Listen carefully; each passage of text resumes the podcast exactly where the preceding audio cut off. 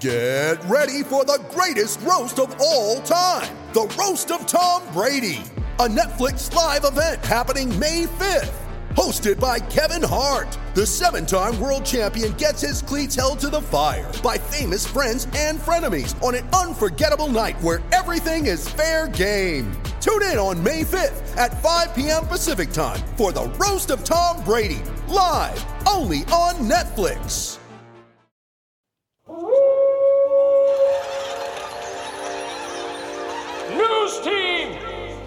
Assemble!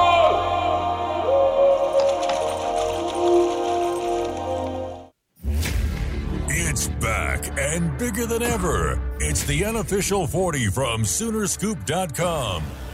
Now, here's the entire Sooner Scoop crew Carrie, Josh, Eddie, and Bob. All right, we are back for another edition of the Unofficial 40 Podcast. To you by Soonerscoop.com. The entire gang with us here today. Boom. All right, uh, welcome in, everybody. It is time for another uh, frosty edition of the Unofficial 40 Podcast. And uh, as I said, the entire crew joining us here. And boys, uh, Josh, you've had some power issues in Houston, along with pretty much everybody that lives in Houston. Uh, we have had uh, lots of snow here in Norman, uh, freezing single digit temperatures. We're about to come out of it, though. How are you boys doing? How are you hanging in there?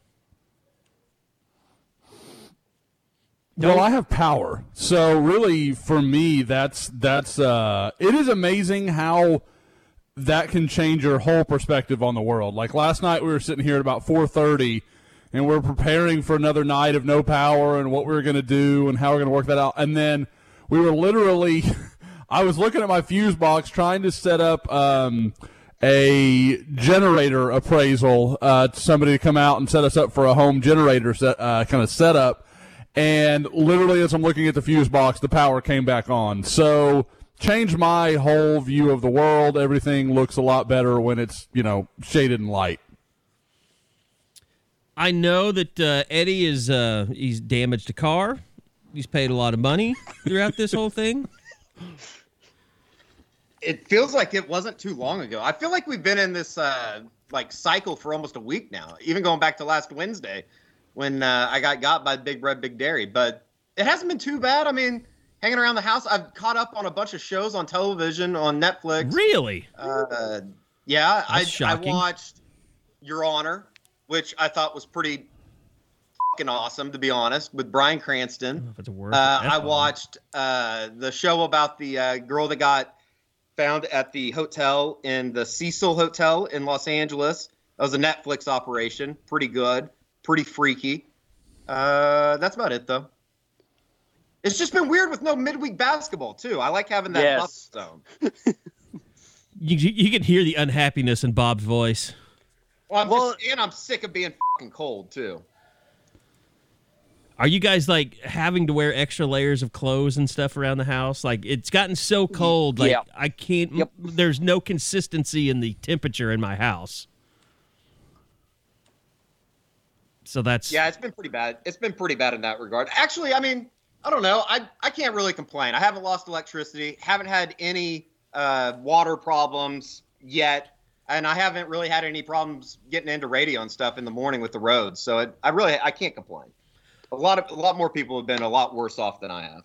and I love to shovel snow. It's been two days that I just enjoyed a lot. I did that yesterday, and it was very therapeutic. I cleaned off Yep. uh, my porch and my walkway and a little bit of my driveway, just enough so I could get to my car without stepping ankle deep into snow. I'll probably go out there and do it some more today. That's probably the best thing I've done all week. it is completely cleared, so when my wife has to leave here pretty soon, she has no problems leaving. Or you'd be in trouble. I feel like Bob. Bob, like when he said that, like he like leaned back in his chair, he put his hands behind his head. He he was flexing hard. I thought it was more like, you know, waiting for somebody to smack him or something, like if he didn't finish. I would absolutely have paid a neighbor kid to do that. I'm not. I am. Uh, I'm not shoveling anything.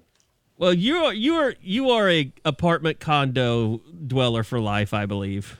You don't need a yard. Uh, I think I'm gonna. Buy, I'll buy. I bet I'll buy a house by the end of 2021. Whoa! Oh My God! Wow! Whoa! That is That's a man that's actively looking. That that's happening. Uh, no, I wouldn't say that, but I don't know. I'm gonna try and do it right during the middle of the football season, though, just so it makes me extra want to kill myself.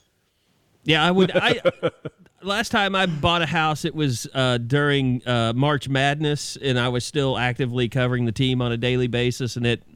I had to go to Memphis. Uh, this was what 2009 when Blake Griffin's last year.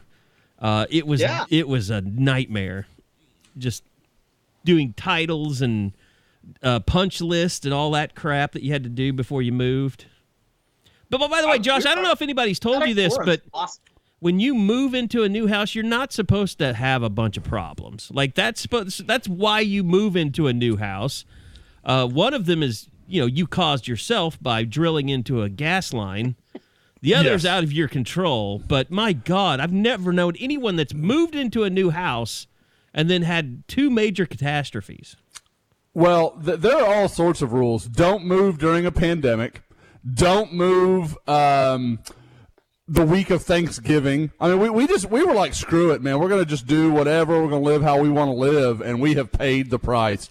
We still do not have a refrigerator in our kitchen um, because of the metal problems they've had with all the. Um, uh, equipment needs that you know for first responders and all that you know or you know not uh, first responders but like medical all that sort of stuff has superseded the um, refrigerator industry and has desperately hurt it. We were supposed to get it monday and then obviously the houston shut down and then we were supposed to get it today and it was the company who was going to deliver its first day kind of back in the offices. So that's been rescheduled again. So we're we bought this refrigerator in like september and it's supposed to probably be here next week. So they had to make the refrigerator and they didn't have all the metal to make it, is what you're saying. that that's basically what we've been told. Like we it's a ge and we've been going through ge and it is it's been a thing. So and i mean like you get like that, that it's not like I, it's not something i'm complaining about like that that stuff is more important that's fine we we Yeah, we have a refrigerator bastard. yeah we have a refrigerator it's not like anybody's dying You here. probably It's- it's watched just- the Thunder game is- with all your lights on the other day too. I, I, well, you know, uh, the girls were Well, dancing with a strobe light with both their iPads on, and uh, you know, but I mean, they were plugged into the wall, so it's totally fine. You know, their their, ba- their batteries were low, so we had to charge. That is that is so perfectly uh, just just a one of those white people memes as far as having the two refrigerators, one in the garage and one in the uh, kitchen. we we the, when this one is delivered, I, I'm going to own it. We will have three. Now, one of them we are going to give to a friend. We don't need three. But we, we have two at the moment, and Make sure you, they're going to get sure you- shuffled around. Make sure you add a deep freezer into the equation out in the garage. that's what we have. We have a deep freezer in the garage to go with. Are you bringing home kitchen. full deer or something? Why do you have a deep freezer? just the a lot of food that we store up, and that's actually what we've been going through this entire week. Has been going through the deep freezer and seeing what we what we can make since we can't Bob, leave. y- you you got that when you were storing formula and baby milk, weren't you? Yep. You can tell me the Yes, truth. yeah. Be hon- yeah, I knew Absolutely. it. That's father shit. We know about that stuff. You guys need a moment? You need I- a- hey, You need a segment to talk about? uh, we, I, I have Family a, stuff? a, a f- a- a friend of our family that um, she she could have gone in. She could have challenged Borden for uh, milk production, and uh, Oh they they just got a deep freezer for all Yeah. of it. It was it- it's Absolutely. impressive. I mean, because it's So, it's good I, and I'm not saying anything about months. Bob's significant other. I'm just saying my my knowledge base of this information. Yep, might be work for bread, big bread, big dairy. It sounds like. You know, Bob was kind of excited about the snow, Eddie. There, there's some there's some warning signs here. Can here. we talk about the, the history of Big Bread, Big Dairy? Like when this started, how this Man, idea was hatched start? in the first place? like most things, it started in uh, the 27 person text group that I'm in. That is a constant stream of just awesomeness. Oh my, 27 people. 27. Uh, I think it's around there. I mean, there's there's there's probably like 13 active members, but there's a lot of lurkers, and that's the best part is when you get somebody that hasn't spoken up in a while. We don't want we don't want to spend a bunch of time on that. I know Josh has to get over to uh, Hobby to pick up Ted Cruz here in a little bit.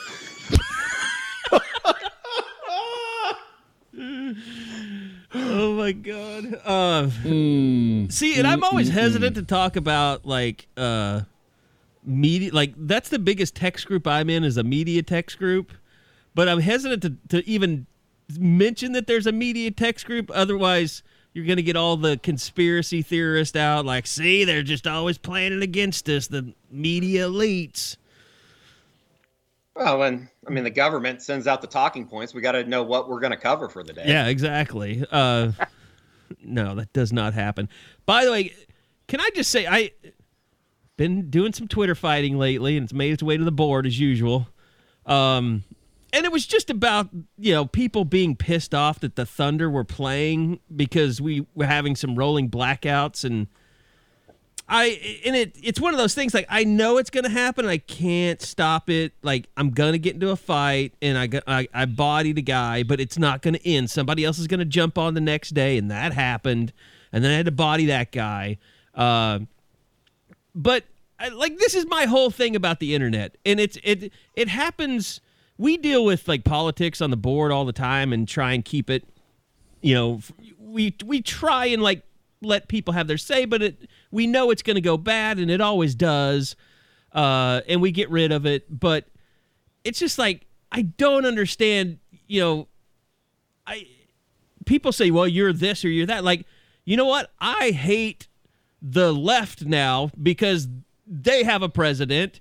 Just like I hated the right when they had a because it's just the same crap over and over. Like, I don't get offended by you t- calling me a liberal or a Democrat or whatever. I mean, I've been a Republican, I've been a Democrat, I've been all this stuff. Like, can you just not let your life be ruled by whether someone agrees with you or doesn't agree with you in, in your political stance? Politically, yeah. I mean, that's killing our our entire country.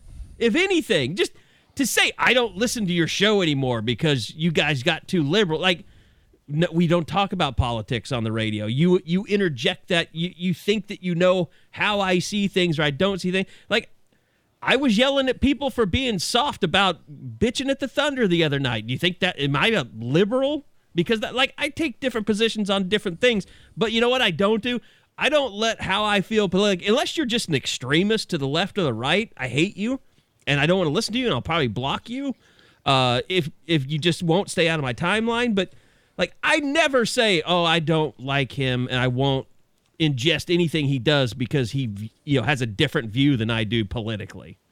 Like I just I I this is my soapbox for the day. I just wish if everybody stopped doing that I, what do I call it like political or uh political uh um um God damn it. I can't even think. You're now on a roll. uh, political Yeah, you are. political blackmailing. That's that's like that's what people are, are doing. Like, I am going to boycott you because you don't love Donald Trump or you love Biden or you don't love Biden. Like, uh, it's just just stop it and we'll all get along so much better online. It's just ruining everything. So there. There's my soapbox. I'm done. Talk sports, jackass. I will. Now. Find more on this rant on OAN and or after Rachel Maddow's show on MSNBC. Is that is what is the most down the middle? Because I I know CNN is not down the middle. They are totally liberal, and I know Fox News is totally conservative. I think that's the problem is there isn't a down the middle. There isn't one, right? Yeah. is there not? Well, guys, and people like get mad about that, like, oh, I want that. No, you don't. No, you. The people that really want to sit and watch politics all day, they want someone to feed them the shit that they want. They want to confirm what they believe.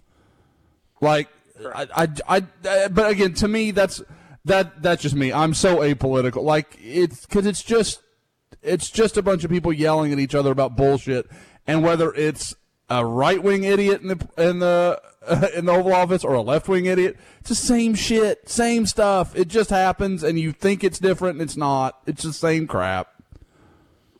Holy shit! I just saw Eddie's latest Instagram post. What are Miss you? those Oh. days. What are you doing? Going to a party, it looks like. I don't remember you Sorry. being this big at that age. I don't know what that I means. mean that that's that's hurtful. and out of context, it could be a little bit Out of different. context. yeah. Wow, Were you- Uh, were you you were s- a little bit mesmerized by the picture. What is Eddie showing in that picture? He's wearing a leotard. Oh, congratulations, Eddie Mazel tov. Uh, were you with Richard Simmons? Is that what you were going for? No, I can't remember what it was. I think it was a date party. It, I, definitely not Richard Simmons. I think I was just going for a comfortable look, comfortable and athletic. That looks like neither. uh, I think it's comfortable.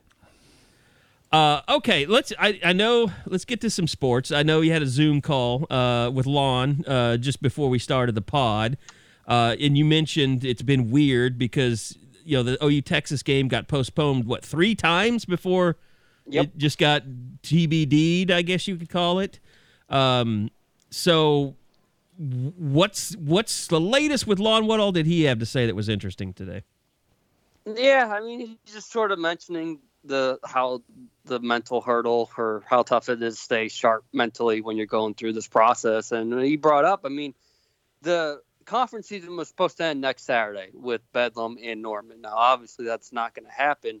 They gave themselves that next week, and that's where Monday right now is where Bedlam and Stillwater scheduled. But now you have home games against Baylor and Texas would the conference try to do a rush job and get every single game in, like go every other day that first week in March to try to get all these games in? And Lon didn't really have an answer. He's like, that's a possibility that's out there. Like, what? When are they going to come to an agreement of like how many games per team need to be played? Because you know who's had no interruptions is Kansas. Like Kansas Yeah. is going to have its entire conference season in, while Baylor will be like at 12, 13 games. And I think people are wondering how that's going to affect seedings for the tournament and and how that's all going to work out. But you, you know, the, How committed is he to the tournament? Is is he? Do you think that? I, I guess that's a question for Joe Castiglione too. But uh, I'm curious. You know, it, if you get to some point where you're just like, look, it's better for our league to just not play the tournament and make up regular season games. Yeah, what Lon was saying, you know, when it comes to the Big 12 tournament, they from everything they know, they want to play it, and uh, he doesn't think there's going to be a thing where one team opts out. I think ACC had that conversation a couple weeks ago of like, well, if I feel good about where I'm at in the turn in the in March Madness, why should I play this tournament and chance to get COVID and then really knock me out later? But you know, he didn't express any desire of opting out. And I, the one thing that is going to be weird is it does sound like they're going to go straight from Kansas City to Indiana in whatever bubble they have to be in. So they're not going to be back in Norman for a long, long time when the second week of March comes around. Well, and did we have we done the pod since the first? You know, the tournament committee released their first 16.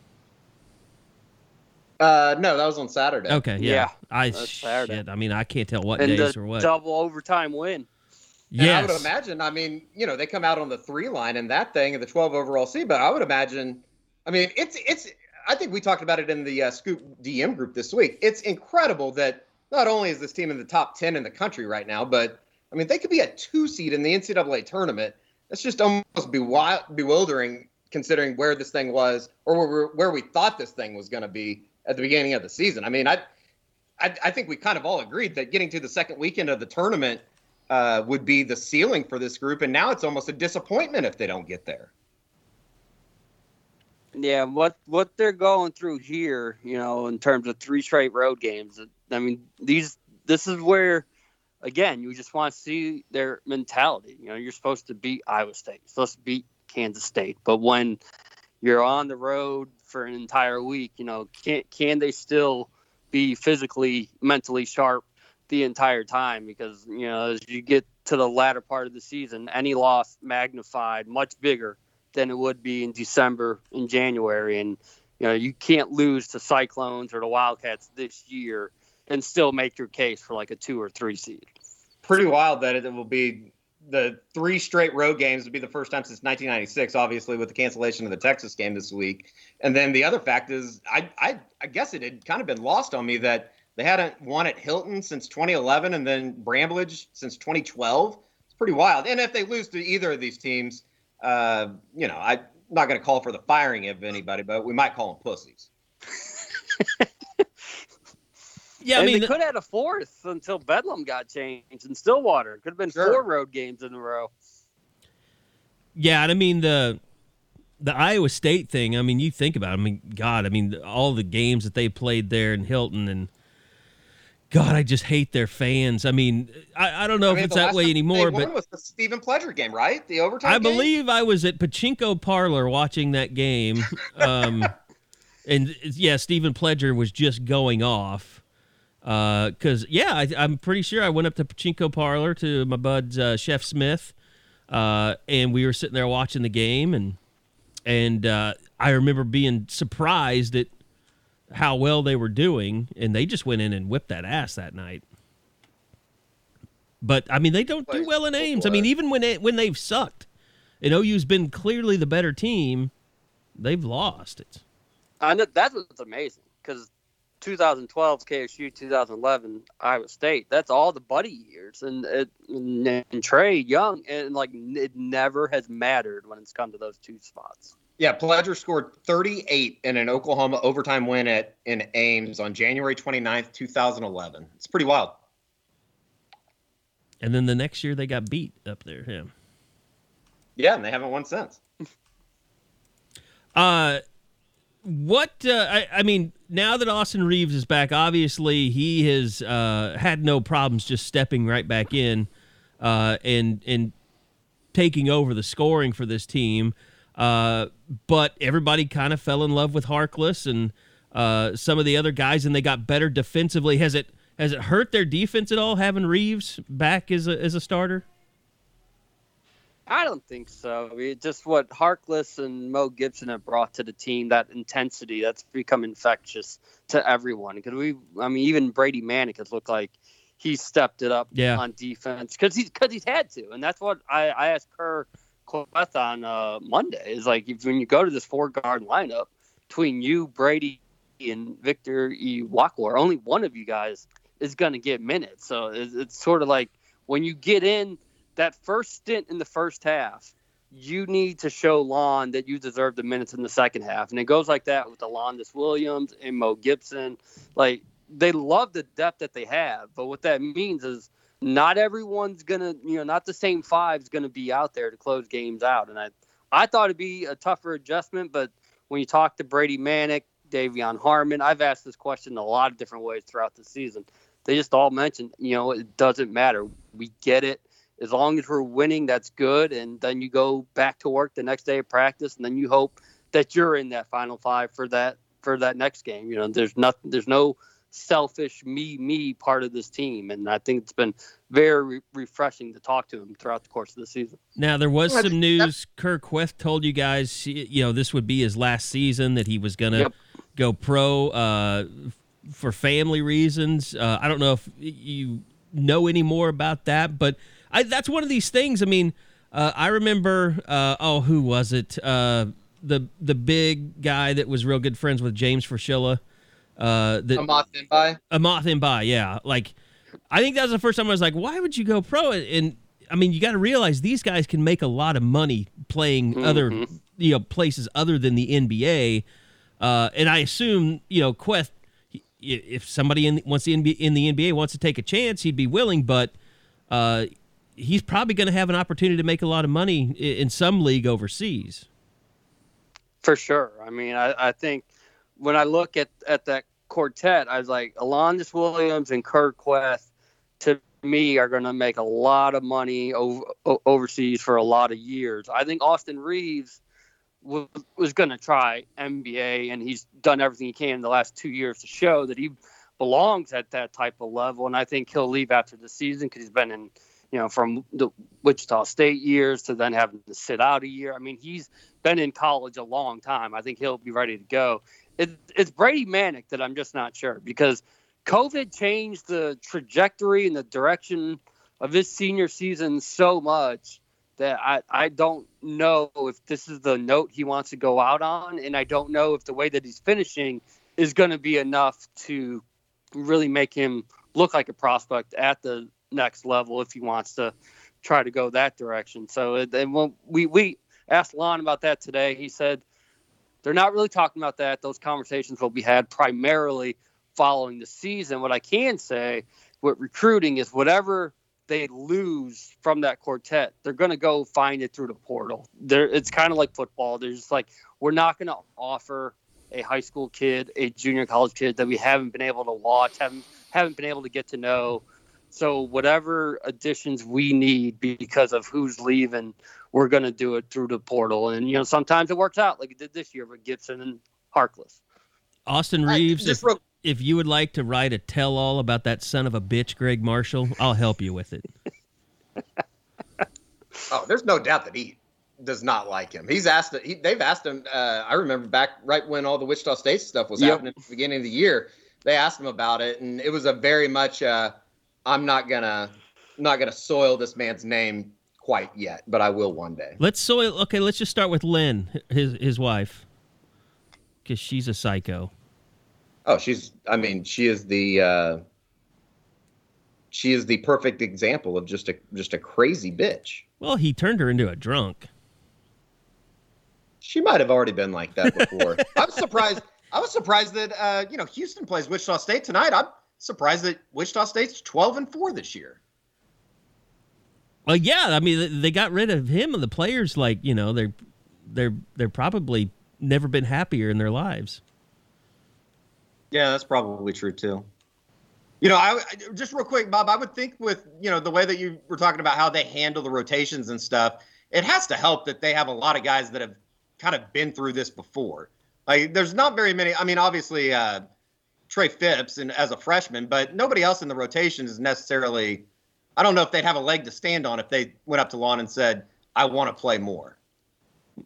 Yeah, I mean the way Dave the the De'Vion Harmon played without Reaves, it you know it was that's the best Harmon we've seen since coming to Norman, and then you get to Morgantown, and Harmon's you know on the bench for most of the second half until overtime when he finally got to make a couple shots, and it's just that's what those guys have to go through. You know, the, it's basically you go game by game, and whoever's got the hot hand. We used to say that right with the running back uh, situation. Who whoever's got the hot hand, that's who they're going to lean on.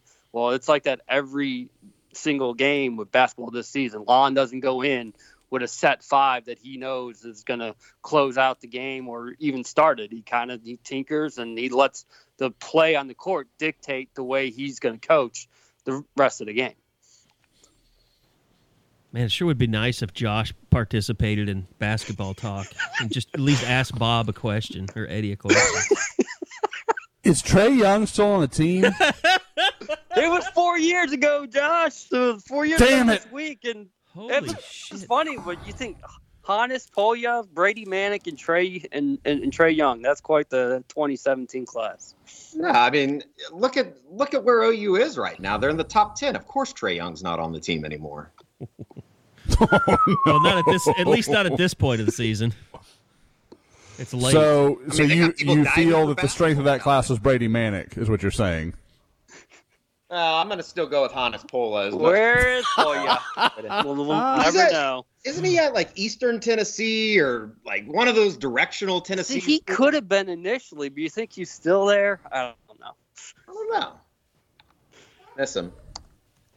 But yeah, I mean, but that Trae Young team was almost gonna always be known as the one that made the top 16, like for this last weekend and then didn't make the tournament. And you know, obviously, they were 10 seed. They were the last at-large team to get in that didn't have to play on those first four games. But yeah, this team that that the makeup of this team is a lot different compared to that group for sure.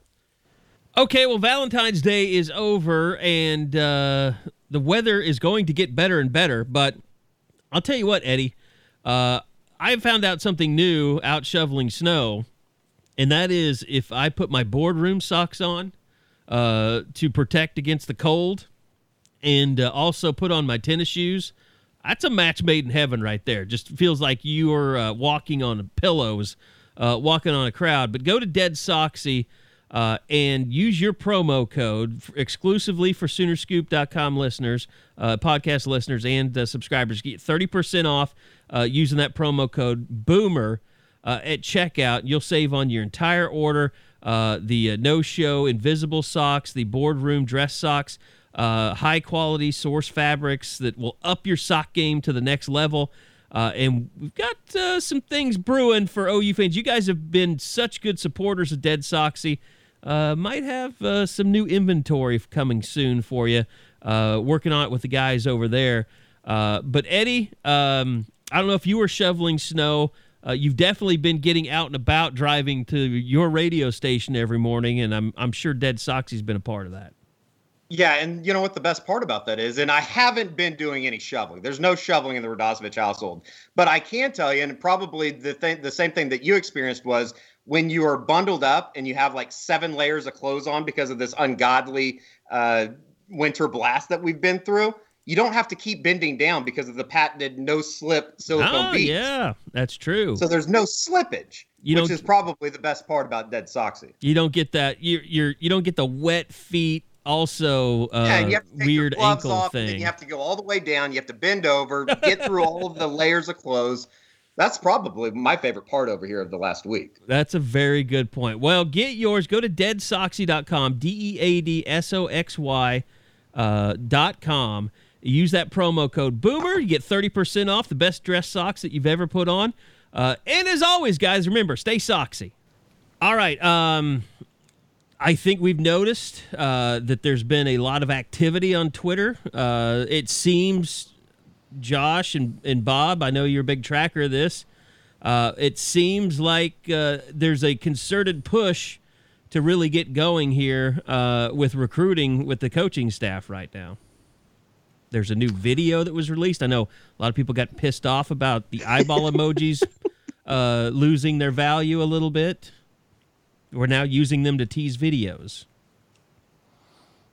For shame. I, I, I, I think the eyes will be post commitment. That was what Raleek Brown was. I think he finally decided, been burned too much about doing it too early, and then it doesn't happen. It I we have nothing else to gauge it on except Brown. So we'll have to wait for the next commitment to see if when that kid announces if like five minutes later. Who was the first the who was the first one to break Lincoln's heart?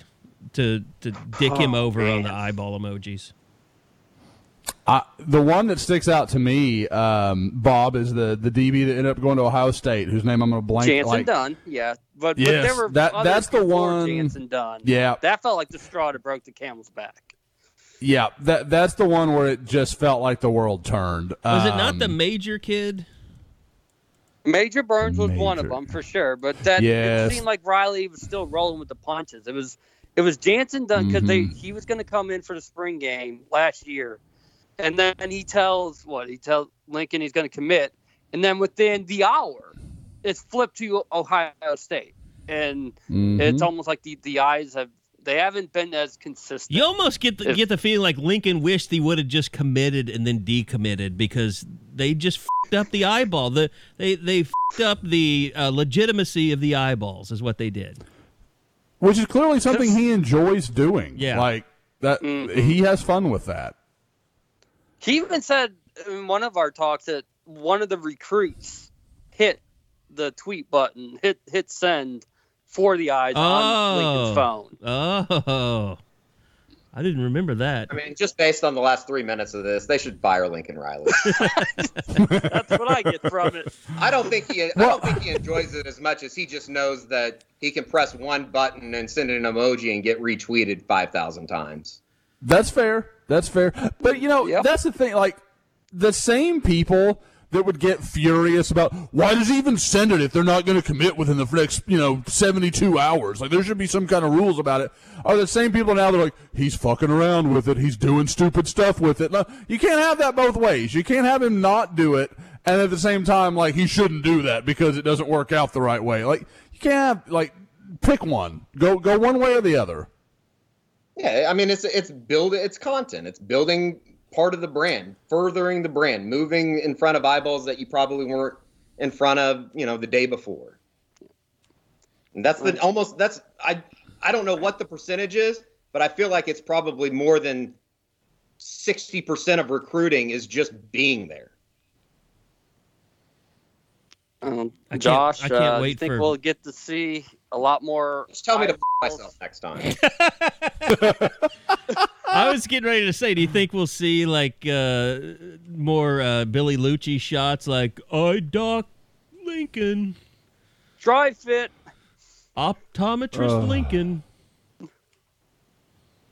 that yeah but i mean and you have to give him some credit you know with what eddie's saying i'm looking i was kind of looking around at a few accounts he has twice as many followers as steve sarkisian does he has almost as many followers as ed orgeron does like he he has done a very nice job building a huge social media presence for himself Just off the top of my head, I wonder who the uh I mean, does Lincoln have the biggest following of any college head coach? well like i said uh, uh, orgeron has more here i'm trying Okay, to Orgeron like, does. Yeah, and it's tough because some of them, you know, like I don't think Nick Saban has a real account, or if he does, like it's not public. Um, so like Dabo, I can't find one for Dabo directly, but I'm betting he's got one, doesn't he? But I mean, sorry, let's not Twitter search while doing the pod. But it, you know, it, it just like I said, I mean, he has done a really good job of building that that brand for himself. Yeah, Josh, what I was gonna ask is, will we see more eyes now that the recruiting dead period inexplicably has now been extended to at least May 31st? You think a lot more kids are gonna start making decisions because I'm excited That's- for this rant. that's just what they have to do. That's what the hand they've been dealt. I, I I think so because Bob. I mean, we, we saw what happened in the transfer market last year. We saw how that that's going to go. These kids are learning, and I, I think to their credit, there are some guys out there that are, uh, you know, handler is the wrong word because I, I, I think some of the guys I'm thinking of actually they know this stuff. They're they really are trying to do things for the kids' best interest, and they're telling these guys, "Hey, man, if you know what you want to do, don't waste time. Like th- these spots are going to dry up faster than they ever have before. I think 2022 is going to get pinched harder than any class probably ever has." Um, and Eddie's right. Like I, I could go on a five minute rail about this canceling the the visits and I mean it's, it's just it's absurd. Like there's no standing for it. Like I'd love to hear you guys if you have any reason that could possibly back it up. We're going to allow 20 thousands of fans from God knows where to come into our stadiums, but a but 10, 15 players. I mean, the NCAA can limit it. That's fine. If you want to say no more than seven official visitors in a weekend, or do you want to say, you know, unofficial visitors have to be court. Like, I mean, you want to make some rules? Fine. Like, I can live with that. But where you're just saying, no, no, these players, we can't do that. We can't allow that. Why? What is the reasoning behind it? What is the basis? I, I, I just, it's not so much that I think it's stupid, which I absolutely do. I can't find any reason to support it. Like I, there, there has to be something I'm drastically missing, other than the twenty thousand that come in pay money, and those kids don't, and they're going to be our free labor in a couple years. Well, especially when you're you're not in the middle of competition, it doesn't make a lot of sense. I mean, Yeah, the kid, you know, a, a recruit is going to come in and maybe have COVID and, and be around some other people. Uh, well, it's not like it's going to prevent a league from canceling all its games or something. Absolutely. And you you've got uh, you can do things to isolate these situations. Like you can't do I mean like the, the university put stuff in place in the stands and that kind of stuff, but we all know there's only so far they can go with it before it, there's a backlash to it. You can only go so far uh, especially in the areas where, that are truly football crazed. There, there's just so far you can push your rules and how you want to manage it as a football coach, Lincoln Riley is going to do everything he can to make sure his team, his 2021 team, can field them. They can go out on the field every week. If that means he's got to isolate those guys from the recruits, that's exactly what the hell he's going to do. But like to not allow these guys to walk around, see things, like there are steps you can make to make it as safe as possible and to limit the exposure. I mean, I think we all saw last year the college football players are not you know, walking on pins and needles on how they're going to follow these rules. So to act like the the recruits and the coaches can't govern it just as well is crazy to me. And it kind of tells you that they know it was a it was a I don't know bad choice, but a really unpopular choice because they went out of their way to say, "Look, we know that you guys want to visit and by August we'll have a clear set of rules for how this is going to work when we finally open it back up. It's like they were it's like they were trying to say, look, we're we're extending this, uh, but we know we probably don't need to extend it. And because of that, we're going to really, really be ready for you guys to take trips when this is over. Like, they basically said, there's no chance that we're going to extend this again, but we're going to extend it now. Yeah, it's a total appeasement. I mean, they're, yeah. they're don't be mad because uh, down the road we're going to do what we could have done right now. Yeah.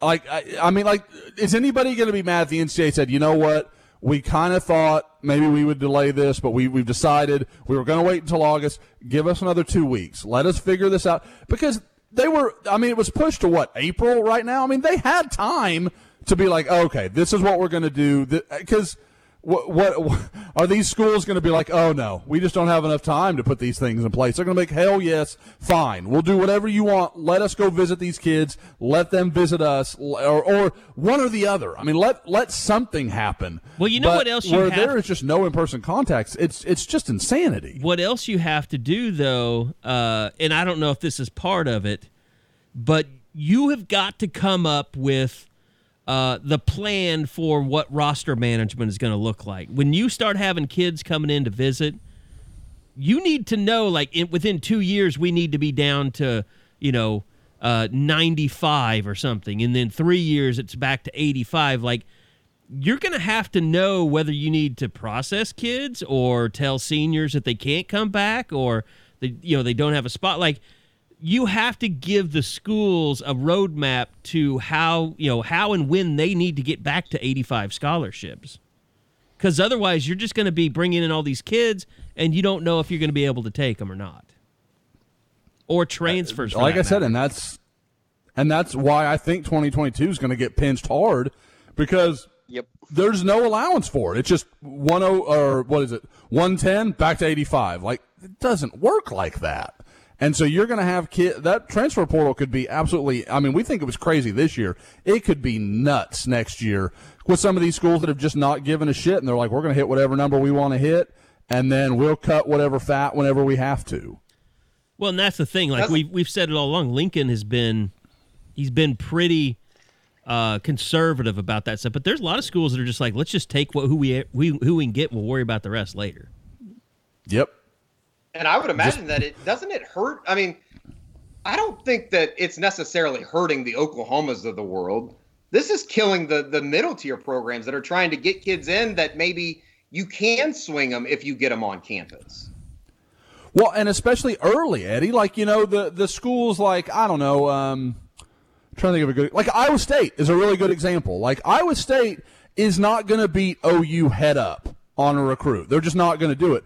But if they get the kid from, let's say, Ohio, he's in early and they like him and OU likes him, but man, they were there, they offered early, he came in for a couple visits, it's closer to home.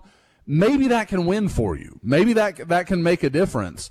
But when you can't build that, I mean, because guys, Zoom call, I mean, we all know Zoom call talking to your buddy or your family, it's not the same. It's just, it's, there's no way that you feel the same closeness. You feel like you've really connected on the same level and to expect these kids to be able to do it any differently and while as i say every time making the biggest decision of their you know their young lives it's insane. It's an insane expectation.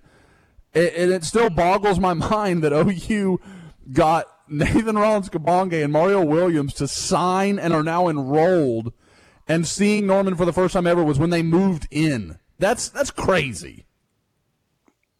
Yeah i mean like you say, like that's a situation that shouldn't happen. We understand why it happened. I mean, it's just the way things were. Uh, it, I I think the thing about it is, is you know, again, you just got to give credit to the OU staff for recruiting in those situations or in that situation. Oh, sure, sure. No, and, and like I said, last year it was really tough on 2021, and I hate it for them. It was unfair. Like th- that sucked. But you kind of understood it because everybody got blindsided by it. Man, we all know the score now. Like we kind of know what's what. We know what we can do, what we can't do, what's going to look terrible, what's going to be pretty much accepted. 10 or 12, hell, 15 recruits showing up and saying, you know, like one family member, you can bring mom, you can bring dad, you can, you know, whoever it's going to be, you can have one person come with you, is not going to alter the entire course of COVID. Like, calm down with that stuff. So it's just, I don't know. Like I said, it, it's just one of these things where it feels like they're just kicking the can down the road because they don't want to deal with, you know, there's going to be some people that are not happy about this. But those people and their relationship to college football has nothing to do with the people who are like their future is invested in this. Oh, and the best part about all of it is, is on top of that, if you really want to get to that campus, even though you quote can't talk to the coaches, you can still get there if you want. See, see the Sooner Summit. Absolutely, you're not stopping anything. Like you're just like, well, we don't have blame for it. Well, that's that, not the reason you like, do isn't something. Isn't that the, the name of the game for the NCAA as far as making a rule and making it to where it is basically breakable, but then if you do break it, they try to come down on you. It's like I feel like they never there's never like any type of true guidance from them. They make a rule and then it's like, yeah, it. They can do whatever they want. Well, Eddie, I mean, the reason Tennessee, as I said last week, was losing all those recruits to Georgia and Alabama is just because, you know, just they were giving their bags weren't as nice, I guess. Um, you know, it's amazing. Like, how many guys a year does Tennessee lose to other programs? Do you think that that's happening because they were paying more? Like I still I don't I'm kind of like we really don't think we should take a look at some other programs, see maybe what's happening at Florida State. Um, but you know, anyway, we're just you know we're kind of talking here. Ryan Varto, good dude. Um, but uh, yeah, no, it is absolutely not what I've told you. That you're you're Kevin Nealon right now. I yeah I you know that that's right in my important growth years of comedy. So there's some Kevin right? Nealon definitely in my in my core. I never was a fan. Well, of Kevin Nealon? Yeah. Sub, the subliminal really? message man? Yeah, I just I him or Dennis Miller. I mean, I'm more of a fan of Dennis mm. Miller than Kevin oh, Nealon. Oh no. Miller is political. Like he's stuff, super political. He? I can't do him.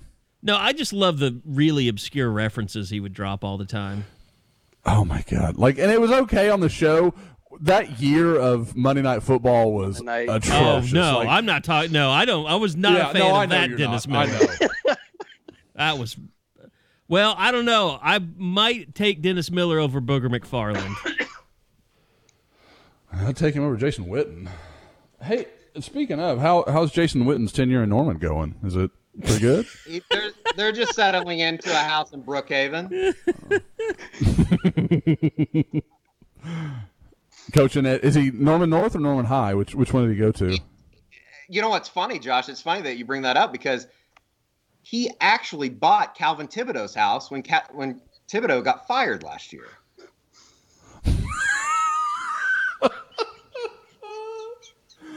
Uh, oh, that two-year plan. That's. I don't think it's gone together. to plan.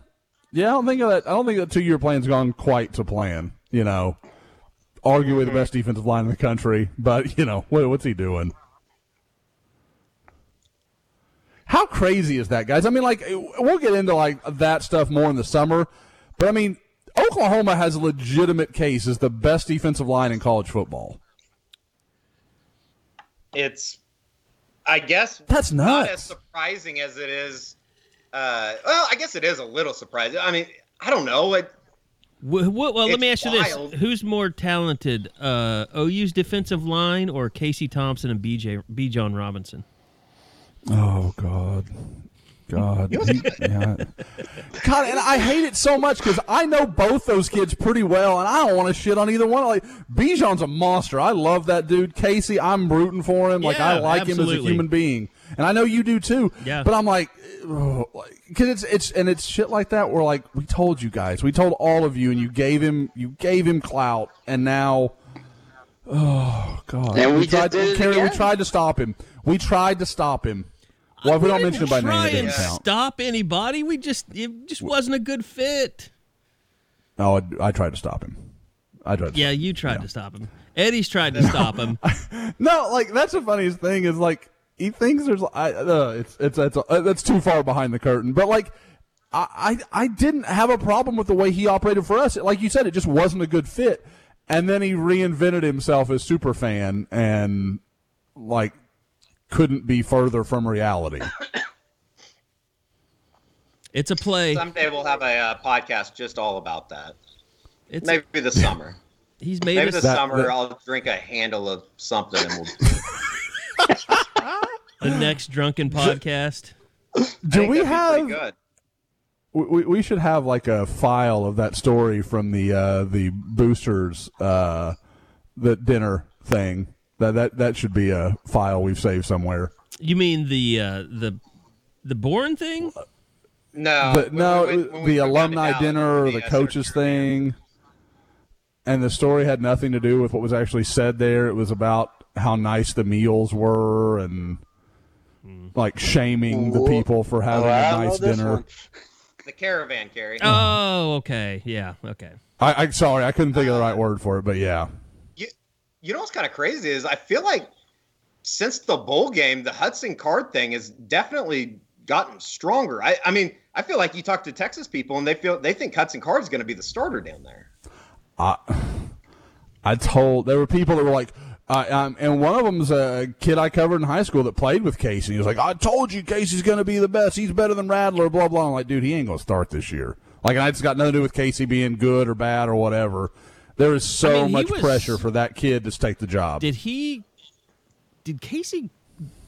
I, I mean, I know he transferred to Newcastle or whatever, but was he? Did he have injury problems this senior year? Did I remember him getting hurt and missing a bunch of games? I don't remember that, Bob. Okay, I don't. I could be wrong. I mean, like Casey was a little off my radar at that point. Um, Right, might, exactly. Maybe he missed some that. games just for transferring or something. I mean, it just seemed like there was something. Anyway, my point was, I, I, my biggest concern for Casey is just staying healthy because he's just not a big dude. That's yep.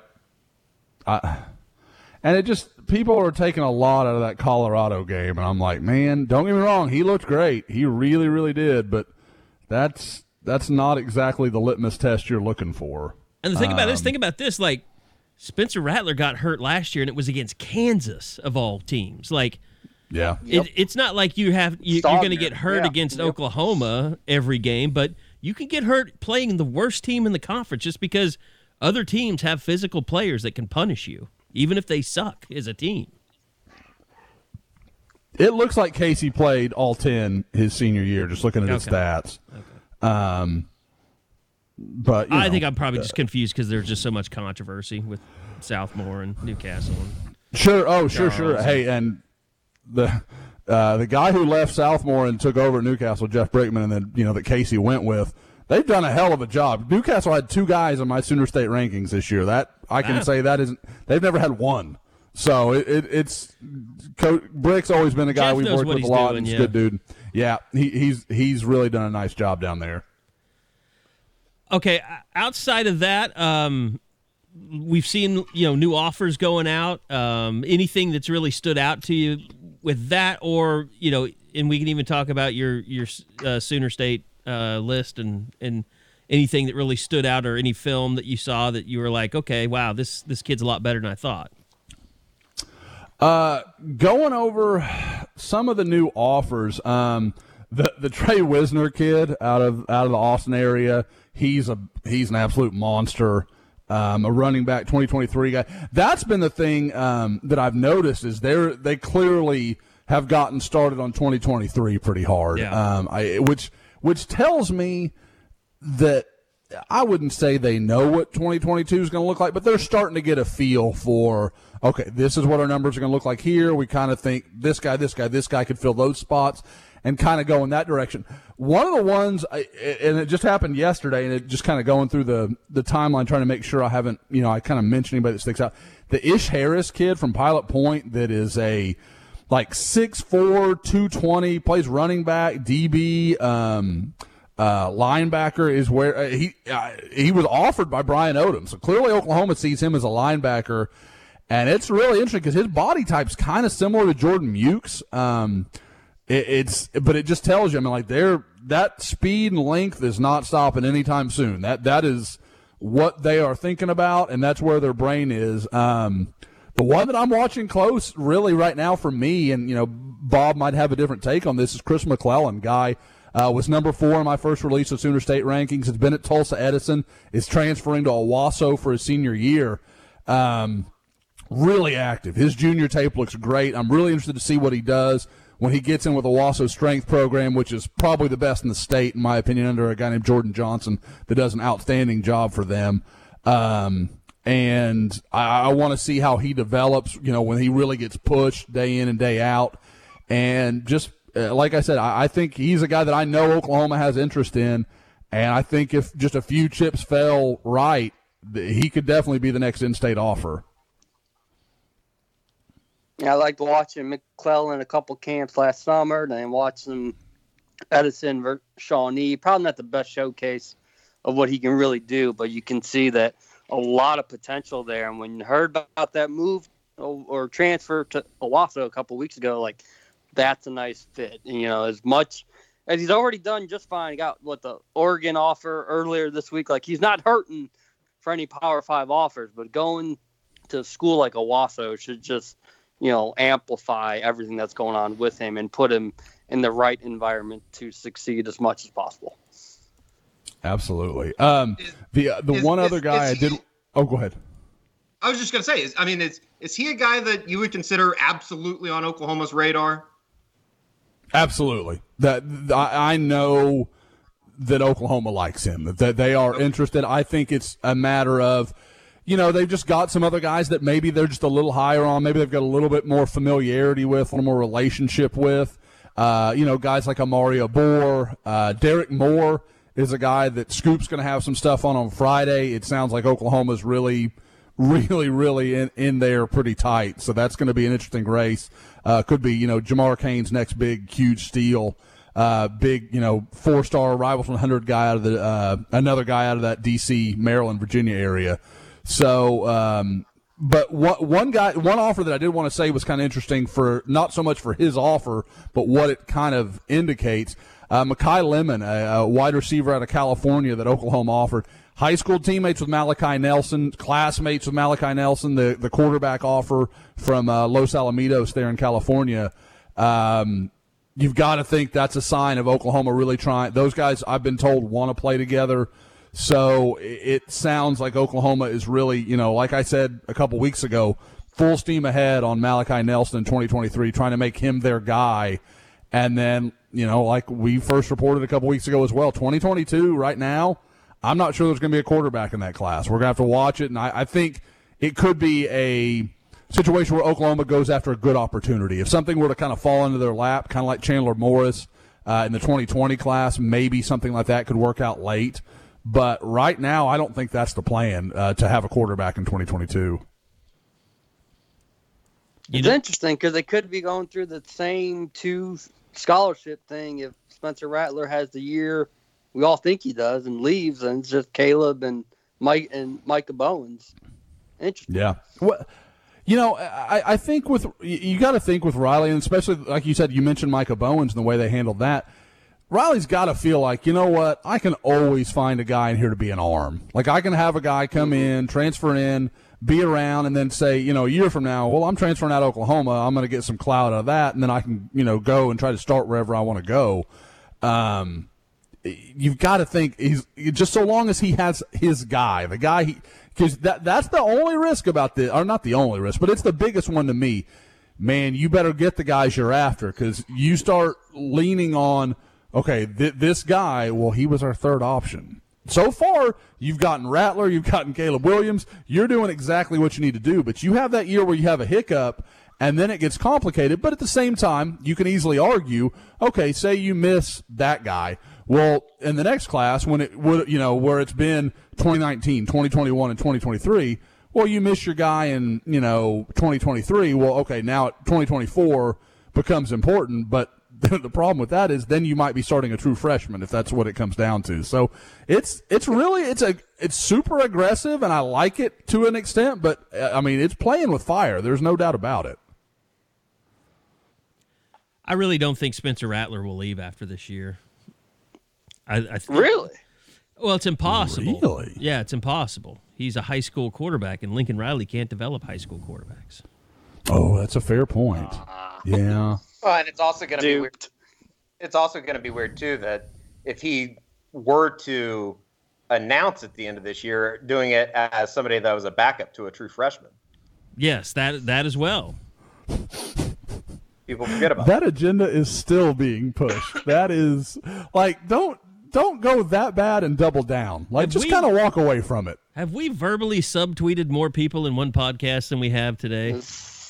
Uh, probably so. Let's keep going. That cabin. But I mean- we're all we're all stuck inside. I, I still have. A To be fair, I've gone need to get directly to. at a few.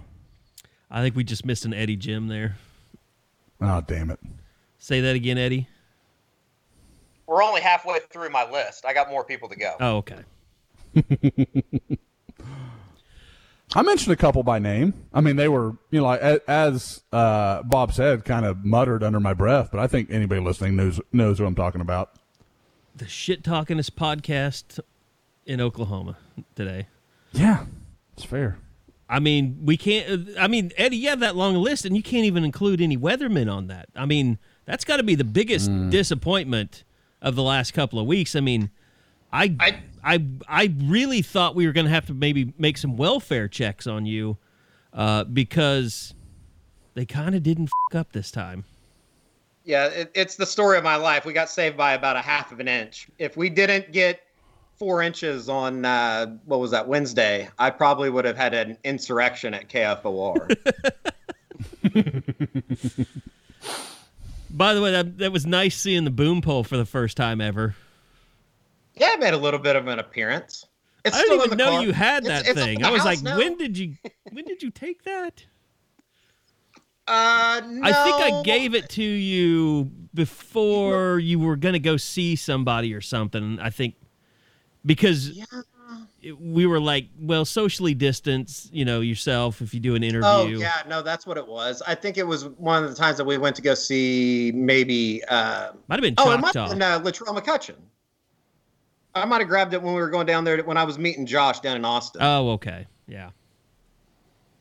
So, by the way, uh, NFL draft stuff, unless you guys had some recruiting you want to hit on real quick here to Uh, finish it off. just as far as like the 2022 Center State rankings, Josh, I mean, I, I think it was a kind of a given who the top three were going to be. Uh, McClellan probably kind of on the outside looking like he can make a jump. Are there any other guys that you feel like are kind of under the radar of a lot of people? I think everybody kind of knows about Gentry, uh, Shettron, and uh, Jacob Sexton. Uh, the guy that I, I'm really intrigued by it, like, and I, Eddie, you saw him with me, uh, Deshaun Brown from Choctaw. We saw him in that Booker T game, and it was one of those things where I knew he was pretty good coming in, but man, I mean, Eddie, for my money, he was the best player on that field that night. And I don't think it was that close. I mean, he was dominant, and he's um, a very good football player that is uh, probably, I guess he got his four stars, so we can't say criminally underrated. He's sure, He's gonna. sure. I, I, the guy. The thing with him too is, I think the most exciting is to see what kind of jump he makes physically from junior to senior year. I, I agree because you know, and I've had some people tell me in around Choctaw that he's grown a little bit more.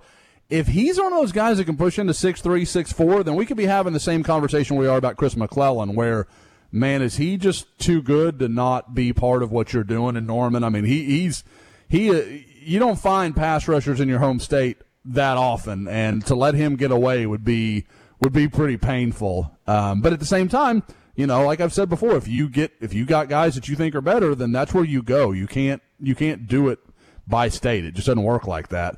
Um, another guy, a couple other guys I really like, Robert Spears Jennings, who I've got at 11 uh, out of Broken Arrow, big receiver. I knew he had a good size when I saw him in the in the summer when I made my tour, but his tape, he is very explosive. I, I think averaged 21, 20 yards a catch this season, so had a really big year. Um, and the guy that probably is most interesting to me, not just because of his name, but there is some names like Lasharo Wildcat from Pawhuska. What? Um, Yes. yes.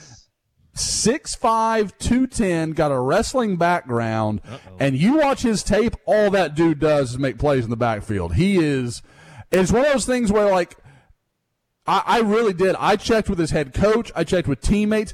Like, and I was like, I was kind of asking about his height because I was interested, but I was also like, is this a Gotch Yarbrough situation where somebody's with me on this name? Like, I'm looking at the tape and I see it and it looks real, but I'm like, this could be anybody. Like, I did not trust it, but his tape is really good. I'm really anxious to see him. And Pawhuska, I mentioned Newcastle having two guys. Pawhuska has two guys in the top 19 with he and Mason Gilkey, the receiver that committed to Oklahoma State. So there are, um, I, I said it kind of in the lead into this story. Guys, I think this class with both elite guys at the top with Gentry, Talyn, Sexton, uh, kind of McClellan and some other guys knocking on that door, and then the depth – uh, it's one of the best years I've ever covered in Oklahoma. It's a really, really good class. I kept finding guys. Uh, Jaleel Johnson at Putnam North, Eddie is a guy I like a lot, and you know I know talking to the staff there, they think he is completely just raw and still just figuring everything out. But I mean, guys, there are guys in the 30s that have Power Five offers. Like that, that's unheard of. That does not happen. So it is. Um, it's a good class with a lot of size, a lot of length. I mean, look at just look at uh, Cade McConnell as an example. You have him at 12, and he's committed to TCU. When was the last time that like the 12th best player in the state was committed to a school like TCU? Uh, it it's rare. I mean, and, and like I said, I and it's one of those Shit, things where I mean, I'm thinking like Andre Dollar, yeah. Yeah, Andre Dollar's committed to Oregon. I've got him at number 13. I mean, like that is it, it's crazy. It's just a very very good year, and I I think like I said, the top three or four are very good. Hold up against a about any class short of that 2006 group with McCoy and Gresham and Sam and you know Dominique Franks and all those guys. That was just such a great, great class. And maybe you know, I mean, hindsight helps. I mean, Sam won a Heisman. Gerald McCoy is an All-American. Jermaine Gresham, first round pick. I mean, it, it makes that class even better in hindsight than it was in real time. Maybe this class can do something similar, but I think what really makes it special is like five to twenty-five those are there's a lot of power five guys in that group that are that are really really good players. You know i i don't know. You talk about all these players and teams coming in. I think the whole pandemic thing and the the dead period it to me it's going to be really interesting with oklahoma kids uh, when you have you know not that they had a a season that it was all that impressive. It just didn't suck in in in Arkansas. But I know that you know Sam Pittman wants to recruit, be more aggressive recruiting in Oklahoma. Like I'm really curious, and you know you have Texas A&M coming in lately, and uh, I, I don't think that uh, Sarkisian, if he sees a guy he thinks can help him, I don't think he's going to stay out of the state. Uh, but I, you know, it's going to be really interesting when things open back up and visits take place to see, to me, if Arkansas can do what they want to do in Oklahoma and and, and grab a kid or two here or there. Not necessarily Oh. from the Sooners, uh, but maybe get in a battle with Oklahoma State for some guys. oh i can tell you right now guys they are full court pressure on gentry williams they want him bad and i know people are like oh that would never happen and i again i think ou's a heavy leader there but again his good friend teammate Kewan parker just signed with arkansas is going to be you know i think is already on campus so there is I mean, it, it's not completely crazy. And again, there is plenty of presence for Arkansas in the Tulsa area. So um, that that won't go away. But you know, talking to Gentry and I, I all of this weather chaos has has slowed me down on writing the story. But he and I did a long, long interview last week. Really caught up for a while, and I. Um, I, I would say probably OU, Arkansas, maybe like Florida and USC are some that are and LSU. I, I, I would say if you made me pick a five for him. I think that would be the five you're looking at. Um, but you know, it, it, he admitted. I mean, you know, there's several that are kind of there all the time, and there's a few that kind of move in and out. But uh, I, I got the impression talking to him, USC is more of a factor than some people think they are. USC could go 0 and 12 for like five years, and I think kids would. And I, I completely get why. Don't, I'm not acting like I don't understand it, but they they just continually bring kids in and just underperforming or mediocre, aren't they? I just don't It get it. I don't understand how schools like that get to where they are. Well, and especially when you look at Oklahoma, who has so much like cons- like just consistent good success, and it feels like they have to fight and scratch for everything. I mean, USC guys had the number 18 class in the country last year. Coming into the year, it kind of felt like Clay Helton was about to be fired, and you know they get the Rajon Davis kid. I mean, but God, Eddie, like if you can lock down John Bosco in modern day, you're going to have eight of the top 250 players in the country right there. Boom, done. Josh, remember Like, the year and- they had all the the recruiting sanctions and they could only their class was tiny and like every kid they signed was a five star. And it's like Yep. you're getting nothing but five stars in like an 11 person class or something. Like how does Mm-hmm. it not register with these guys like maybe I shouldn't be going here because there's not very many there's not a lot of players that are going to be on this roster and there's a chance that we might not be very good if I go there. But they got all those five stars anyway. They still I don't remember what year that was. It was probably like oh 10, oh, 09, I was thinking 10, late the somewhere in that O's. ballpark. Yeah. Uh, USC is yeah, always going to be USC, though. I mean, once you get into that fraternity, you're in kind of. I don't. I don't know. I guess. I mean, I guess that's why it's. I don't know. Is it still a blue blood? Is it on the outside in looking like a blue blood? I, I have no idea what that conversation is. But I mean, USC playing football at USC would be badass. I think I might. 2009 and Go USC. 2010, they signed 18 players in 2009 and had the number four class in the country. Signed 18 players in 2010 and had the number one class in the country. uh, now, those classes didn't turn out great. Robert Woods They was a really good player, out, still yeah. still playing the NFL. Yeah, um, but not a lot there that you look at. Like maybe that maybe there was a reason those guys made poor decisions. Maybe they were you know it just wasn't the right fit. Uh, Devon Kennard, you know, had a nice little career, but I mean, there's not many here in these two classes. Matt Barkley, Matt Barkley got one of them.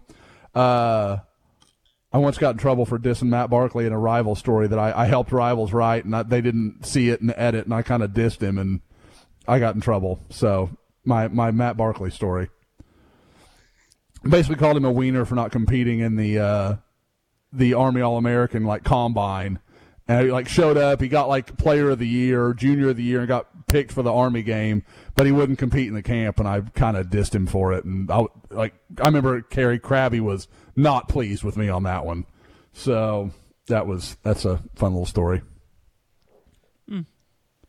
Yeah. I guess not that fun, but I thought it was fun. No, I'm just I'm thinking like never have to worry about that with me because we like shitting on everyone. Yeah, we we we shit on everybody. Um. Oh, guys, you know, obviously Carson Wentz news has been big to me, but have we noticed? Has there been a speaking of shitting on people? Has there been a heavy uh, Jalen Hurts aggregation by anybody lately? Oh, I haven't No, I don't seen know it. If there has been. QB There- I would one now. Has been. Yeah, you got to think. You got to think. Uh, the aggregators are going to be out in full force with that one. Now Mm-hmm. it'll probably be. Did did the Eagles just trade away their only legitimate quarterback? Yes, and he's a Colt. Suck it. Maybe we have more Philadelphia media for Lincoln Riley Zoom calls. Oh my God. NBC Philadelphia. I think was on the last call. It was after he had he won his first game or something. I don't think they ever asked a question or were allowed to ask a question. Thank God. 'Cause I think that was signing, Which day, made it maybe? no, it, it was it was gonna be, it was Hurts versus Murray. Oh yeah, that's what it was. Yeah. Uh, But yeah, it's like those people got on the call and sorry, we had real business to talk about. Josh, were you like? Are you like one of those uh, fans like when you know, you fire your coach, you're like, we're going to get Nick Saban. Like, did you think you were going to get Deshaun Watson? Um, no. Like I, I, and I think I mean, guys, and maybe you feel the same way. For me, like being around fans all the time and seeing some of the crazy thought lines they get down, and I mean, I'm not saying all fans, but like I, I, I I, I grew up with one. My dad is uh, Kerry knows it. My my dad lives and breathes OU football, and seeing how far afield you can get with that stuff. Sometimes I've always been kind of leery to not be that fan. Like I'm not that guy. Um, and so you're, I, am usually pretty them. realistic. You're better than them. Yeah, no, I'm just like I, I no. And the, honestly, when and that's the hard part because when something great happens, I probably don't get to enjoy it as much as they do because I'm just kind of like, yes, well, that was the way it was supposed to happen. Our defense matched up better with that that scheme they were like. I think of things on that level all the time. Like I, it, it is. I, I rarely get to enjoy something as a fan because I'm You're thinking of it to a yeah, yeah like, well, I hate that, but like, you know what I mean? Like, I, I just don't think of I it just like love how you're digging a ass. hole. I just love how you're digging this hole for yourself. No, like, it, it's not better. It's just different. you- like, I, you don't realize it, but you sound very condescending right now. do you know the one team that I absolutely like? I put on my red, white, and blue bandana and drink Bud Lights while I watch them play U.S. Soccer. I will be a shameless shill for U.S. Soccer. I am. I. I've seen it. It's bad. It's not good. It's not good at all. A&M fan with as much as success as they've had lately. you should be a A&M slash U.S. soccer fan. Sir, don't you diss Christian Pulisic. I will not stand for it, Eddie. No, they are supposed to be pretty good here over the next couple years, aren't they? Mm-hmm. They are They're stealing say kids that, from all over the world. So, They you know, always that say But that. there's like actual like American kids in Europe right now playing that are young Yep. that are going to play for us. I'm Yep, in. I'm, they're- go- I I'm going to go to the World Cup in uh, 2026 Where is it? if I make it five years. It's here in America. oh, okay. Probably going to have a game at Taft.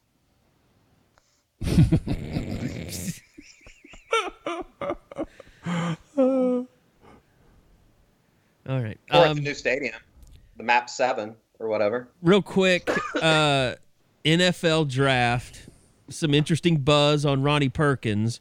Guys, I almost get the feeling like it's actually helping Ronnie Perkins that he didn't play a lot of games this year because his production was so high. It's almost like people are not questioning the fact that he was suspended. They're they're more focused on the fact of man, that kid really think if that kid had played a full season, how many you know, how many stats he would have put up. Yeah, it was. I think mean, there's something to that. Daniel Jeremiah, I think Josh, you're the one that pointed it out. Daniel Jeremiah had him uh, all the kind of sneaking into the first round. Yeah, I think he's got. Uh, hang on, I'm pulling it up right now so I make sure to not screw it up. I Was think it he's the got Jets? 23 to the Jets. Yeah. Yeah. Says Perkins is a very productive edge rusher who plays with phys- physicality and tremendous effort. I think that's a pretty legit. I mean, like if you were going to break down in a sentence or two what he was at the end of last year, that's that's pretty much what I would say. I mean, he it wasn't just like oh he's good. His effort was insane. Um, He was a man I, i've rarely seen a guy run like yeah. I mean he, uh, you know, I, I, I, I said something at the time like he missed football, man. Like and that, I mean, it's it just he looked like a guy that did. He just wanted to play ball again, and I, you know, guys, and I, we said it on this pod. Like I thought he was wrong to leave. If he gets a first, good, good for you, Ron. Like you Yeah. proved everybody wrong. Like that's fine. Um, I as a first rounder, you're insane not to go. You're crazy, crazy. Go, go take the money. But I thought he was going to be late second, early third. But man, he, if and Jeremiah, this isn't like some fluky guy, you know, from the CP, CBS Sports Plus third team or something like. This is Daniel Jeremiah. This guy knows people. He has good sources. He's if he's not a first rounder, he's going to be close to it. It would be my guess.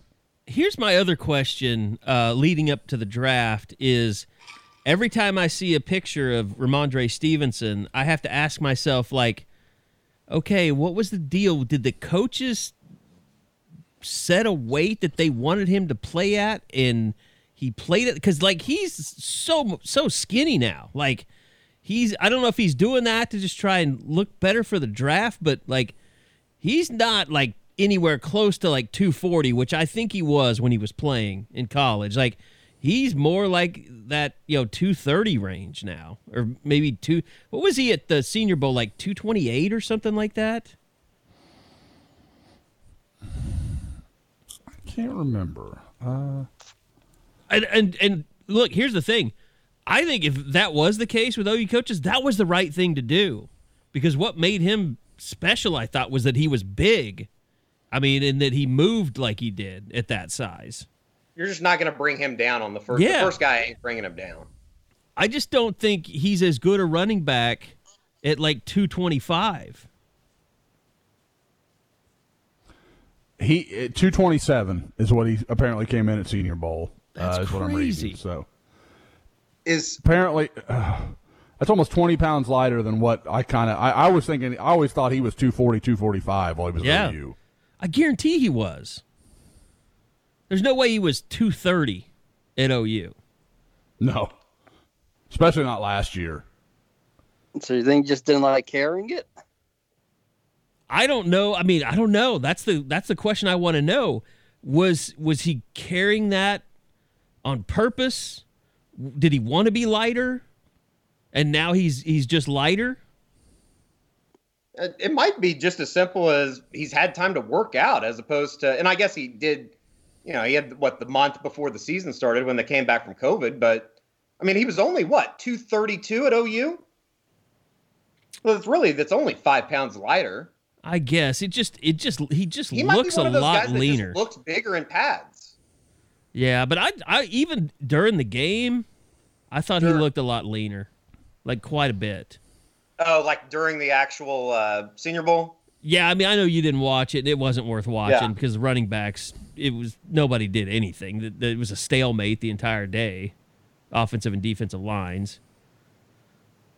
Um, no, I just, I just, I, I find it curious because I think him being two forty is, you know, or two thirty five is, I think he's a better running back that way. So I don't know. I just thought that was kind of curious.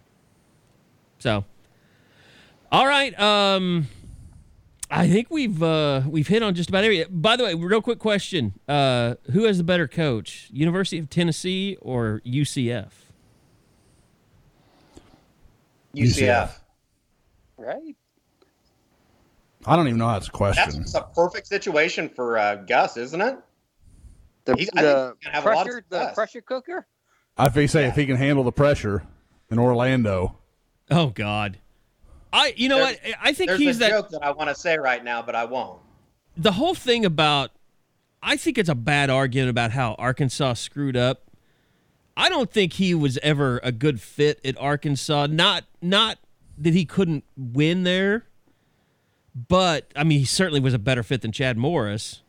Uh, by the way, did we talk about that last week about how TCU is hiring back? Okay. Um, we did. but no, I mean, if he'd gone to Arkansas, people always would have treated him like the high school coach. It would, I think, it would just would have been natural. Like he needed to leave Arkansas to be a college coach. I think because he was so well known for being a great high school coach. I just don't think that was an ideal situation for him. I honestly, I, I think he's a. I mean, like Arkansas is a place where you've got to take some chances and you know be kind of aggressive. And I think Gus doesn't have to be that guy. I think I think Gus is a pretty good coach. Like I, I people Auburn like it's it's hard for them to see it, but like he was living in the shadow of the sun. I mean, like it didn't matter how good he was, he was never going to be where Alabama is right Yeah. now. And who would be? No I mean, in that no situation, have to live yeah. in the same state. Yeah, I mean, it's it's crazy. So I mean, you put Urban Meyer at Auburn, and he wouldn't win like Nick was at Alabama. It just wasn't going to happen. Well, and I, you know, I, look, I hope that Josh Heupel is successful at Tennessee. I really do. I mean, I don't have anything against Josh. He was always good to me. Same. Um, it's a complicated situation with you know him in Oklahoma and Bob Stoops, but I want to see him do well at Tennessee. I don't know if he will, but I, I think he'll have a he'll have a good offense. I, I, I think of you guys said it best. I can't remember who it was on uh, U40 a couple weeks ago. It's it's such a polar opposite of what you would think Tennessee wants in a head coach, needs in a head coach from on field performance and then off field recruiting wise, that maybe it will work. Like maybe this is such a crazy hire that it will end up working for them. Because whatever they've done over the last, you know, I guess two decades now certainly hasn't helped any. I I wonder I how much Josh doing the recruiting side of it. It's No. just I I don't know. Him and I I love Joey Halzle too, but Halzle. like Halzle, yeah, I don't see either of those guys just being dynamic recruiters though by any means. Pales in comparison to what Riley's offering in the recruiting realm. Yeah, I mean, I I- it's it's interesting because you know there's that group that was always kind of together uh, in in coaching circles, which was Josh, uh, Joey, uh, Joe John, and uh, Cooper a little bit, uh, John Cooper. None of those guys like big personalities, like super like uh, certainly not Switzer. I mean, like they're but they're not electric personalities. They're they're pretty reserved, almost introverted guys. No doubt. But guys Do you that know- definitely know football. I mean, they're good coaches. Oh yeah, yeah. Uh, Tennessee has not won its own division since 2007. They haven't won a conference title since 1998. Yeah, that was uh that was Peyton's last year, right? A- And the uh, no, uh, con- uh, let's see, 96 would have been Peyton. 97 was Peyton's last year because that was the year Woodson won the Heisman. So. T Uh, Martin was the quarterback when they won. it. Yep, yep, yeah. Because that '98 was the year they won the national title. They they have a claimed national title from 1967 that they went nine and two and lost to Oklahoma in the Orange Bowl. Now I know that was before they waited until after the season to to pick a national champion, but still, like, like you're gonna put a two loss team up there as a as a national title? Like, I I think no, we're we're gonna just stop that before we even begin. By something called Litkenhous. Oh yeah, they had all kinds of national championships back in the day. There was That's the insane. Dixieland News Press or Joe Bob's Football Guide to America. Well, they Dixieland also News Press have- sounds like it was something that was ran by the Grand Knight himself. They have a 1938, and the, the selectors listed are include Billingsley, Sagarin, Sagarin, Elo Chess, and I'm like, wait, you're going back and adding them after the fact? Like what? Oh my god! The BCS computers individually. It sounds like. yes, I I don't know why OU continues to live high and like, man, just go take your 74 national titles you could claim. And stop the Alabama has 30 and nobody else has 10. Like, stop. Yeah, they claim Alabama doesn't even need claims. to lie anymore. They have Exactly. more legitimate ones than anybody else. Yeah. Mm-hmm. That year you lost on the field to Georgia, you were not national title champions over Georgia. That that's not the way that works, Alabama. Joe Bob's Football Emporium said they were. Yeah, based out of Birmingham, Alabama. All right. Um, I appreciate it, guys. I hope everybody stays safe. And seriously, you know, uh, really, uh, our thoughts are with you guys down in Texas, especially. Uh, I know it has not been easy for folks in Dallas, and especially in Houston and Austin. Um, I'm sure there are Sooners in Austin. Don't give me that, people. I know you're out there. Screw Austin. I know there are OU people in Austin. Um, they're on our boards, Austin Sooner, all those guys, uh, Sooner in Austin. Um, so yeah, I, I, I hope for the best for you guys, and uh, hopefully it won't be too bad as things thaw. And if you've had property damage and things like that, uh, hopefully you know you're able to kind of get that taken care of uh, without too much hassle. So uh, we're thinking about all you guys down there, and especially guys uh, here in Oklahoma. I know it's been a rough week uh, dealing with all this weather. So um, everybody, just uh, just try and support each other. Stop fighting with me on Twitter and each other, and we'll all get through this thing. Go shovel your driveway. It, it makes Bob and I feel better. It can work for you. Pay me to do it. I'll do it. God, you're out there hustling on a. You got a side hustle going now. I should. I I love it so so much. It makes me feel like a kid again. Right, man, you, you got but you were in a labor camp when you were a kid, I guess. All right, uh, thanks you guys. Uh, hope you guys stay safe, and uh, we'll be back again at this uh, next week. And uh, remember, stay tuned. Uh, more uh, really big stuff coming from us in Dead Soxy soon, so keep an eye out for that as well. So thanks everybody for listening. We'll see you again this time next week, right here on the unofficial 40 podcast from Soonerscoop.com.